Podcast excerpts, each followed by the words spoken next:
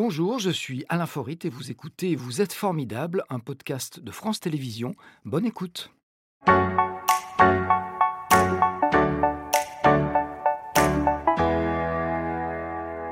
Bonjour. Bonjour Kent. Namasté.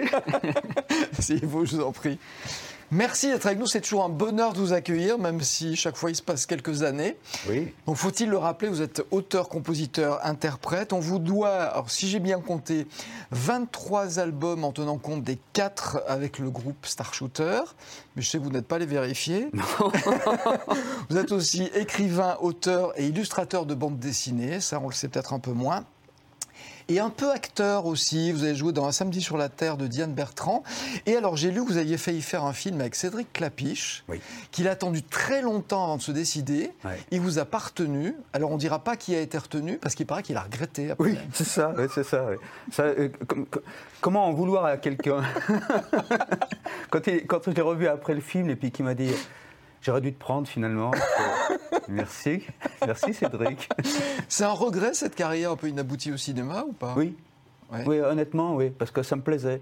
Ça me plaisait. Le peu que j'ai fait, j'ai fait aussi des courts-métrages et tout ça, ça me plaisait. Parce que je- j'étais plus moi-même. Euh, Je suis auteur-compositeur-interprète, c'est-à-dire que sur scène, je me présente, je chante mes mots, c'est mes musiques, c'est mon nom, c'est ma gueule et tout ça. Et euh, au cinéma, j'étais quelqu'un d'autre. Ouais. C'était pas mes textes. On me disait tu t'habilles comme ça, c'était formidable. Donc vous lui, en en, charge. vous lui en voulez doublement, parce que ça aurait pu être le début d'une grande carrière au cinéma. Peut-être, va, va savoir. Alors comme tous les jours, on va revenir sur le parcours de notre invité, à savoir vous. Parcours qui a débuté à Lyon et surtout, il faut dire, à la Croix-Rousse, Mhm. qui est un quartier de Lyon. La nuance est importante. Oui, c'est important parce que c'est un, un quartier à part euh, de, de Lyon. Euh, quand j'étais môme, je me souviens, euh, je voyais des, des vieux à Lyon, c'est-à-dire des gens de mon âge maintenant, qui, qui, qui disaient, quand on parlait de, de la Croix-Rousse et, et de, de- du, premier arrondissement, en bas, quoi, au Terreau, ils disaient Wow, faut descendre en ville. et où ça fait des années que je suis pas descendu en ville. Et là, récemment, j'ai un copain donc de mon âge qui habite à la Croix-Rousse que j'ai vu, puis il me fait Pouf, ça fait des années que je suis pas descendu en ville. Donc ça se transmet voilà, génération donc c'est vraiment à part, quoi. voilà. Donc c'est pour ça qu'on l'appelle le village aussi, Ouais. bien que ce soit un quartier de, de Lyon. Euh, vos parents étaient ouvriers. Mm. On va avoir une photo, une première photo Instagram. Tout de suite, c'est un village euh, qui a été important pour vous. Alors vous le reconnaissez, j'imagine? C'est Montluel, c'est ça? Oui, c'est Montluel. Ouais. Pourquoi? Ah, Parce que j'y ai vécu mes premières années d'enfance, en fait. Euh, j'ai été élevé par ma grand-mère. Mes parents euh, bossaient beaucoup. Ils bossaient six jours sur sept. Ils partaient tôt le matin en train, ils rentraient tard le soir. Et euh, donc, c'est la grand-mère qui m'a élevé. euh, et euh, je connais le, le village par cœur et j'y vais souvent en pèlerinage, en fait. Parce que j'ai Le retour chance- il se fait là-bas, en fait. Oui, oui, oui. J'ai cette chance en fait que le, le- le village a été préservé parce que son centre est historique. Il y a quelques monuments du XIIIe siècle euh, à au sein du village, donc tout le centre n'a pas changé. Donc il n'a pas été Voilà. Et puis il y a une belle balade pour aller au cimetière qui est sur une colline avec une madone. Et moi, je, je vais là-bas et ça, ça m'émeut à chaque fois. Ouais. Vous étiez bon élève à l'école? Euh, à cette époque-là, oui. Ça n'a pas duré? Non, ça n'a pas duré. euh, ça a duré l'école primaire, c'est certain. À partir du collège, ça a commencé un peu à. Ouais, ça a commencé un peu à grincer, quoi, parce que j'ai découvert le, le rock'n'roll. Ah bah ouais, ouais. donc il y a un lien de cause à effet. Euh, vous êtes vite pris de, de passion pour la bande dessinée. Ça a commencé assez tôt, en Ah, fait. Ben, euh, À quel âge? Chez ma grand-mère. Chez ma grand-mère, le, Avant le rock? Euh, ouais, oui, oui, oui, oui. Elle, euh, le jeudi, elle, elle, elle me ferait, enfin, elle m'achetait Mickey, le journal de Mickey, et moi je le lisais de bout en bout. Et euh, après, je, je, repro- je reproduisais des Mickey sur le, le peu de papier qu'on avait, c'est-à-dire que c'est le, le papier qui, en- qui emballait les, les beefsteaks du boucher. Et elle me le donnait, et puis je, je dessinais Mickey là-dessus. Oh, C'est une belle histoire, ça. Euh, alors, il faut savoir quand même qu'aux premières planches ont été publiées, je crois, en 1976 dans Métal Hurlant, Absolument. qui est une revue euh, absolument mythique. Vous avez fréquenté le lycée Saint-Exupéry. Euh, sur les bancs du collège, il paraît que vous êtes accoquiné avec trois camarades pour faire de la musique. Donc, Ouais. c'est le début de la période rock. Et à cette époque-là, vous baladiez avec des cheveux verts. Oui. Et ça, et ça, même vos parents n'ont pas vraiment apprécié. Ah, oui, il s'attendait pas du tout. En fait, c'était ma mère. euh, Quand je lui dis, euh, pour mes 16 ans, je vais me faire les cheveux verts parce que j'étais, en- je, prêtais ma tête à un, un coiffeur euh, qui faisait des expériences sur moi, enfin de coupe surtout. Et puis, euh, et puis un jour, il me propose une, une teinture verte. C'était à la pleine époque glam rock avec David Bowie et tout ça. Et je dis, ah ouais, super. ouais, pour mes 16 ans, je me fais les cheveux verts.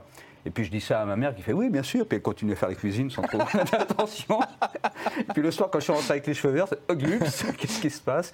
Et, euh, au lycée, c'était drôle parce que le, le prof d'allemand, enfin, la, la, journée, j'ai passé qu'une journée avec les cheveux verts parce que très vite, il a, fallu que, il a, fallu que, je change de couleur vu, vu l'ambiance familiale, on va dire.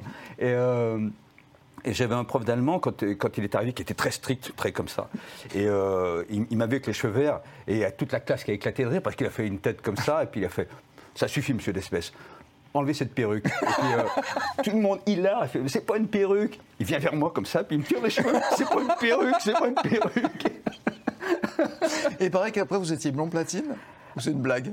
Bah, J'étais décoloré, on ah va oui, dire. Donc, donc pas c'est pas Marilyn Monroe, mais on a enlevé la couleur, quoi.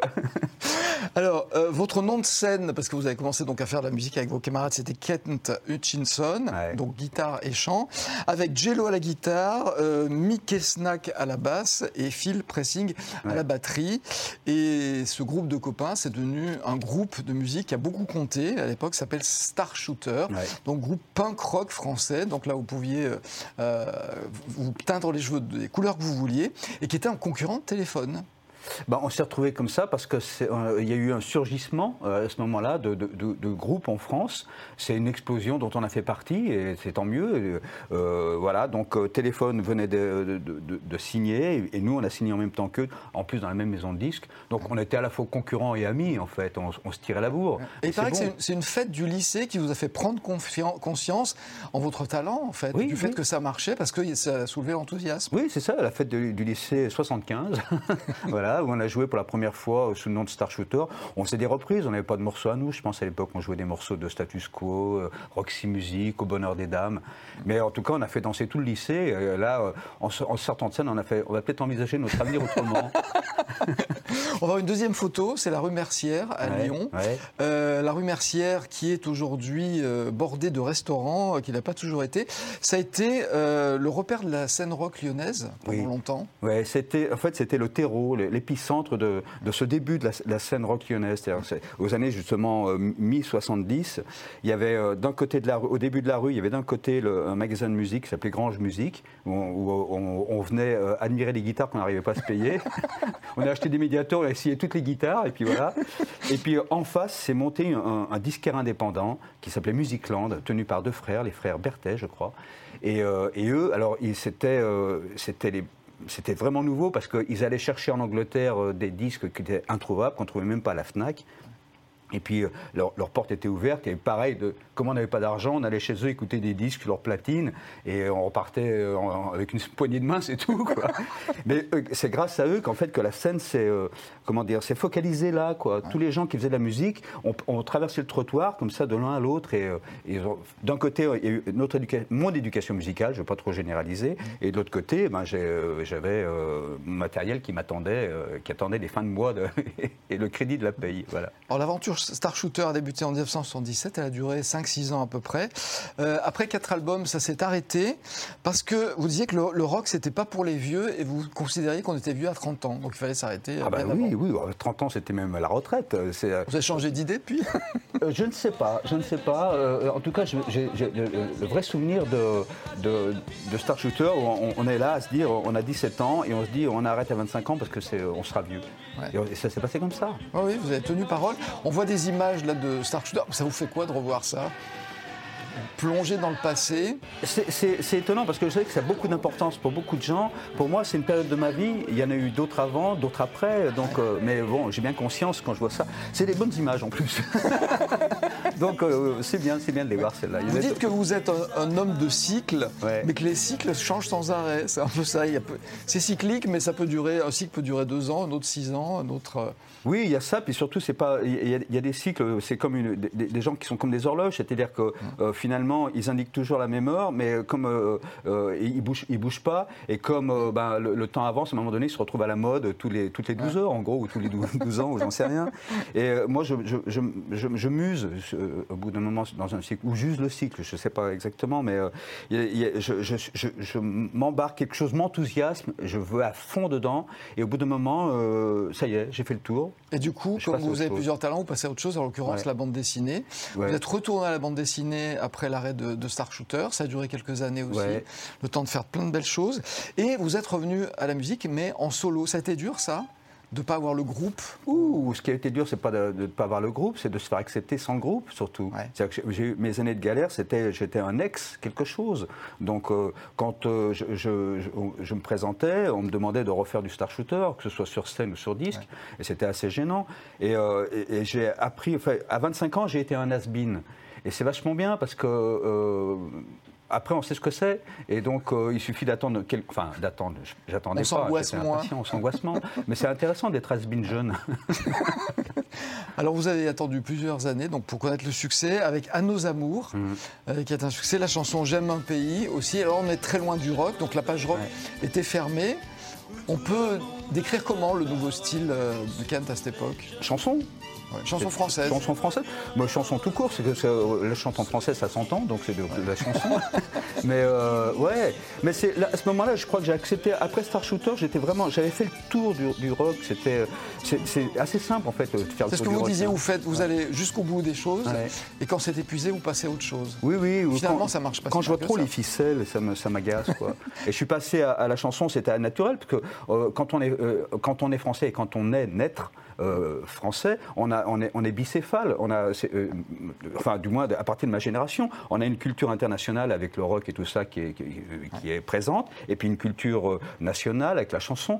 Et, et donc, c'est le, on a ça en tête. Moi, j'ai choisi à un moment donné de, faire marcher uniquement le rock.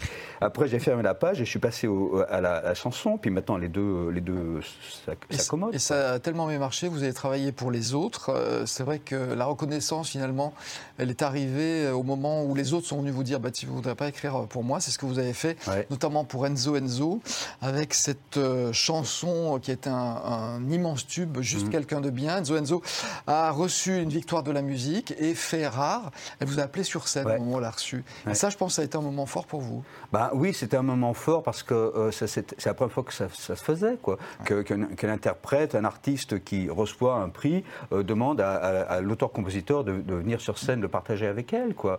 Et donc, euh, en, catastrophe, les victoires de la musique ont, dû faire une victoire de la musique pour moi, pour en plâtre Non, non, c'est une vraie, elle est très lourde, elle me sert de presse-papier. Euh, non, non, non, c'était un chouette moment. Je, je remercie, euh, je remercierai jamais assez Enzo pour ça, et puis pour avoir porté la chanson comme elle l'a portée.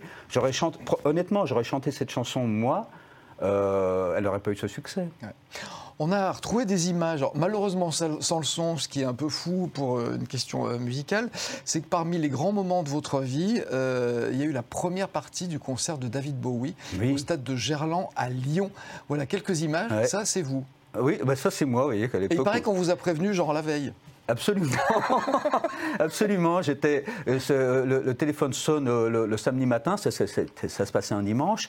Et le samedi matin, le téléphone sonne et euh, je décroche. Et c'est un des organisateurs du concert à Lyon, quoi, qui étaient des amis que je connaissais, qui m'avait invité parce qu'il savait que j'étais fan de Bowie. Et donc, il m'appelle et il me dit Ça te dirait de faire la première partie de Bowie demain? Je fais Oui, Thierry, bien sûr. puis je raccroche, puis je me recouche parce que dis C'est une, blague, elle est marrante cette blague. Cinq minutes après, le téléphone ressonne c'est un autre de, de, l'équipe de l'organisation qui m'appelle, euh, Jean-Pierre Pommier, qui me dit euh, T'as eu Thierry, Thierry Théodory au téléphone? Et je dis Oui, j'ai eu Thierry, oui. Il fait bah, Mais c'est vrai, c'est pas une connerie, tu, tu, tu peux faire la première Qu'est-ce qui se passe là, dans la tête? Vous dites euh, Bowie que j'admire, je vais faire sa première partie Eh ben, tu te réveilles tout de suite déjà. T'as pas besoin de prendre une douche. Et puis, c'est l'affolement général. D'abord, j'ai dit oui tout de suite, évidemment, bien sûr. J'ai rassemblé mes musiciens qui étaient éparses, qui ont tous dit oui, ça c'est clair, quoi. Et on s'est pointé euh, sur scène, mais c'était même. Euh, oui, c'est ça, ça, me permettait d'approcher euh, Bowie, que, j'aimais beaucoup, et, et, puis de faire le stade de Gerland, quand même, 35 000 personnes, c'était assez incroyable, quoi. D'autant, alors pour la, la, petite histoire, que quelques années auparavant, avec Star Shooter, on nous avait proposé de faire la première partie des Rolling Stones. Et j'ai refusé.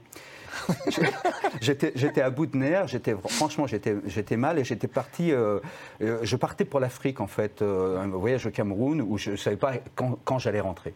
Je, fuyais ce métier, je fuyais tout ça et le téléphone a sonné au moment où j'allais prendre l'avion, j'étais vraiment à, deux doigts de, partir prendre mon avion et le manager me dit on, nous propose la, première partie de Rolling Stone dans 15 jours, donc j'étais, je devais être au Cameroun. Vous avez, vous avez eu peur? Et de quoi? De, faire la première partie ou c'est pour d'autres raisons? Ah Non, non, l'autre raison, c'était non, j'ai pas envie. Je, ah il faut que je, fasse ce break, c'est pas possible. Quoi. Et euh, puis voilà. Et donc, euh, c'est Jean-Marie, il est redoutable, qui nous ont remplacés au pied levé. Là, il faudrait les, les, interviewer pour savoir quel effet cela aura fait. On va passer à la question formidable, c'est tout de suite. Kent, vous avez sorti votre dernier album, La Grande Illusion, en 2017. Chaque fois, vous dites que c'est le dernier. Vous allez nous faire le coup jusqu'à quand bah, C'est vrai. À chaque fois, je pense que c'est le dernier. Ça fait une dizaine d'années maintenant, même plus, que je pense que c'est le dernier. Mais le prochain, il arrive? Oui. il sort quand? Non, Et puis il vient, il vient de loin, honnêtement, parce que là, j'ai carrément fait un, break euh, de une année sabbatique. Enfin, 2020 pour moi devait être une année sabbatique. Elle l'a été pour tout le monde. Euh, et, franchement, je, m'étais dit euh, bon, la musique, ça va, c'est bon. Euh, je passe à autre chose, je m'occupais d'autre chose, je vais m'intéresser à autre chose, même euh, qu'au métier artistique. Et puis, euh, bon, il y a eu ces confinements et tout ça. Et puis, il y a eu le fait que la tête, quand on est artiste, il y a la volonté et puis il y a le cerveau qui dit Je t'emmerde. et, et, et, je, pense, je pense en chanson. Je, vois peut-être ce qu'on est en train de vivre là, ça va me donner une idée de chanson dans, dans 10 minutes. Et, c'est intarissable, quoi. Euh, qu'est-ce que j'en fais Bon, bah, elle ne sera pas sur le prochain album. Il sort quand? Il sortirait, il sortirait en, septembre 2022. Voilà, c'est 2022. Euh, J'avais un, petit mot à vous demander. L'émission s'appelle Vous êtes formidable. C'est quoi quelqu'un de formidable pour vous, Kent? Peste. Euh, Tant que ça je, dirais, je dirais que c'est quelqu'un qui fait du bien aux autres sans faire du mal à certains. Voilà, c'est pas c'est quelqu'un qui apporte du bonheur euh, sans se servir des autres pour euh, comme bouc émissaire par exemple. Euh, en ce moment par exemple en période électorale, on peut apporter du bonheur à certains et en faisant du mal aux autres. Non, c'est voilà quelqu'un qui, calme les esprits. J'ai l'impression que c'est un peu la définition d'un artiste aussi. C'est quelqu'un qui fait du bien. Les artistes qui font du mal. Oui. Pas du mal à imaginer ça. oui, alors c'est un, vaste débat. oui, bon bah non alors. C'était Vous êtes formidable, un podcast de France Télévisions. S'il vous a plu, n'hésitez pas à vous abonner. Vous pouvez également retrouver les replays de l'émission en vidéo sur France.tv.